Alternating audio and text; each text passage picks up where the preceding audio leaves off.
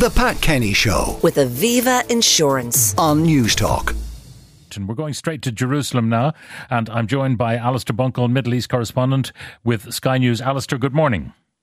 Good morning. How are you? Now, if you could bring us an update as to what has been happening overnight, no doubt the um, bombings of Gaza are continuing. Yes, they are. Um, speaking to my team in Gaza, I think slightly less overnight, but they are still continuing with um, some ferocity. Uh, the main developments this morning are that the Israeli military believe that they have now successfully captured control of the south of Israel. 72 hours after the attacks first happened. So they've been clearing a lot of the kibbutzes, moshavas that had Hamas fighters in it, and they've now got control back again of their own country. So that is, I think, sort of, you know, phase one complete, if, if I can put it like that. And so we now look to what comes next. And most people are assuming that that might be a ground invasion of some description. Now, they are reporting 1,500 Hamas fighters uh, killed. How reliable might that figure be? Well, I think we have to take their word for it because um, that is the official figure that they have they have put out there. Um, and I'm not sure what they would necessarily have to gain through you know, propaganda terms by by sort of inflating that figure. Because the reason I say that is because it, it shows just how many Hamas fighters got through the border. Because bear in mind, a lot of them would have also returned to Gaza. So the, the number that would have got through the border would be in excess of 1,500 people. Uh, and the reason I don't think they would inflate that figure, because it, it speaks to uh, the embarrassment and the failure on behalf of the Israeli security establishment that this was able to happen at all. Um, we know the death toll uh, was counted up to somewhere around the 900 mark of Israelis between uh, those who died at the music festival and uh, those who died elsewhere. Uh, is there an update on that figure? No, as far as I'm aware, that that pretty much is still the latest figure. Uh, it's it's a huge figure, and it is unprecedented. It is the darkest day, single day in Israel's 75 year history. We are finding out the names and identities of, of people who have been killed. So every few hours, particularly the military release more names of their soldiers who have been killed, and, and that will keep on going on, as, as are the funerals for the soldiers who, who were killed as well. They're taking place in the military cemetery here in Jerusalem. Now, uh, what is the political reaction? I mean, are opposition and government uh, unified in the approach to take against Hamas and the Gaza Strip? And what of public reaction? Well, I mean, I can tell you the very latest on that because within the last half an hour, I mean, I've, I've been told by well placed sources that they think there might be a unity government announced today. Uh, there are some sticking points. Uh, I think chiefly the National Security Minister Itamar Ben Gvir, who's a far right nationalist, um, is opposing the way any unity government will be formed. But I think it looks as though there are the major attempts underway to bring in, particularly the two main opposition leaders, uh, Yair Lapid, who was prime minister for part of last year, and Benny Gantz, um, who was defense minister and senior IDF commander. Um, the thinking being is they are seasoned, mature politicians, particularly Gantz, who's got extensive military combat experience, and you need those kind of figures and those heads inside a government at, the, at this at this point. Now, uh, will the wise heads prevail, or will those extreme right wing nationalists uh, have a more strident voice in determining the course of action?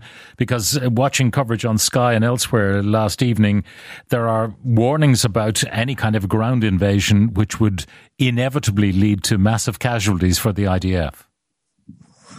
Yeah, I mean the reason I the reason I think a ground invasion is is probably what is the course of action they'll take is because Netanyahu has said, you know, we'll change the face of the Middle East um, for good. Um, they've said Gaza will never be the same again. And you know, when you hear sort of rhetoric like this, you've got to think, well, what what steps are they going to take that they don't normally take when you have a, a flare up between um, Hamas and and Israel? And so, ground invasion seems to be a logical, not necessarily the sensible, but a logical next step.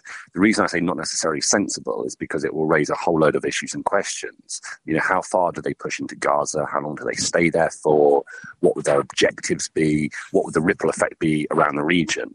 And when you've got already 900 Israelis dead, ground, ground incursions will almost certainly incur um, fatalities on, on both sides, obviously, but on the Israeli side. And so, to what extent does Benjamin Netanyahu think that Israeli public um, can stomach more Israeli body bags?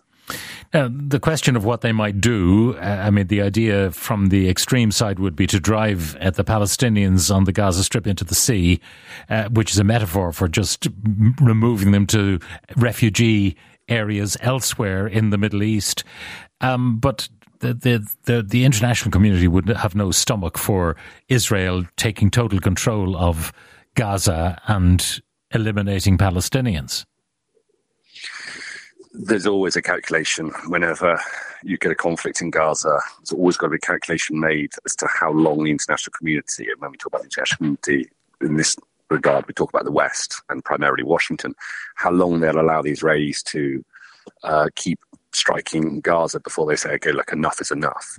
The reason this time is, is different is because of the massive loss of life to the Israelis, first and foremost, uh, but also you've just seen um, Western reaction around the world come in very quickly behind the Israelis.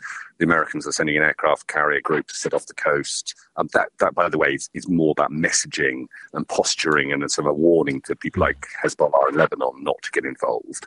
Um, the Americans are going to send weaponry as well to the Israelis, and and I, I think to me that's an indication that they know maybe what is in the planning, and they are comfortable with it at the moment. But yeah, you know, the longer you attack Gaza for, the more civilians die, and there'll come a point where the international community will have to say, you know, enough is enough now. Uh, the national government, uh, should it be successfully formed, I mean, that is likely to save Netanyahu's skin, isn't it? Hmm. I think it might be his calculation that it's the very least he has to do if, he wants to remain in office beyond whatever point this finishes.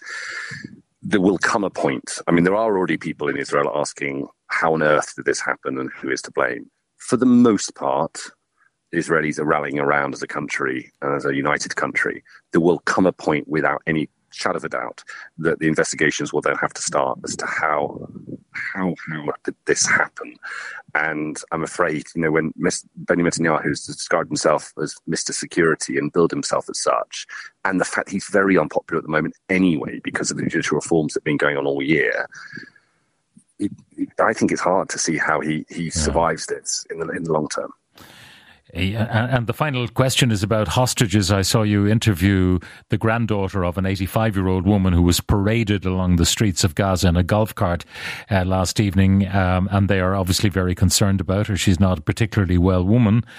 Um, the question of hostages on either side, because no doubt the Israelis have their prisoners too. So the the hostage situation in Gaza um, in terms of Israelis and, and other foreign nationals who have been taken is very severe indeed. Um, if, if one single Israeli gets captured by Hamas, which has happened in the past, it has a deep, deep effect on the Israeli psyche. To have in excess of 100 taken is again something that was just unthinkable. And it also adds a layer of complexity to whatever military action the Israelis take because they have to be aware that that people are being held hostage in Gaza and they don't want their bombs or their guns to, to kill their own people. Uh, I think there are, I, I, don't want to overplay it because I'm not sure how advanced they are how many people are actually listening, but there are, I know, mediation talks behind the scenes, I think primarily being driven by the Qataris who have a direct line to Hamas to see whether some sort of prisoner exchange could happen. Um, and I think if that were to happen, it'd be sort of women for women or women and children for women. So the or the elderly uh, and, and the women and children who are captured by Hamas in exchange for perhaps Palestinian female prisoners who are being held in Israeli jails. That that might be something that Hamas decide to get on board with. We'll have to see. Alistair Bunkall, Middle East correspondent for Sky News. Uh, thank you very much for uh, joining us. The Pat Kenny Show with Aviva Insurance on Newstalk.